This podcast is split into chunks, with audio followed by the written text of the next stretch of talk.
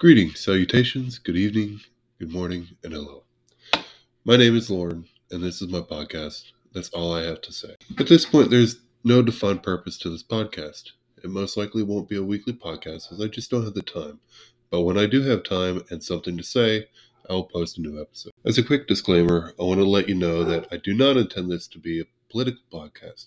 I know enough about politics to get myself in trouble, but I try to keep on that edge so I don't know enough to truly debate some topics. If it should occur and a topic being discussed does become political and I somehow hurt your feelings or offend you in any way, please know that that was not my intention, and I hope that you can attempt to see it from my point of view and then move on. Now that is said and done, let me introduce myself a little bit more to you. As I mentioned previously, my name is Lauren. I hail from the United States of America, currently living in the state of Florida. I was originally born in Michigan, but with parental job transfers, we ended up in this state. I am the second youngest child to my parents, with a total of two brothers and two sisters. I am married, now for 13 years, but that is complicated.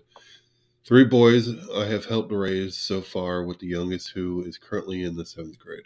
I like to call myself a jack of knowledge, but I am in no way an expert of anything. I have knowledge on lots of stupid and random things, but some others I have more shape and defined knowledge in those. So, with that, it was nice meeting everyone. If you wish to contact me, you can reach me by email at that's all I have to say podcast at gmail.com. Thank you and have a great day. Good night, and I'll talk to you soon.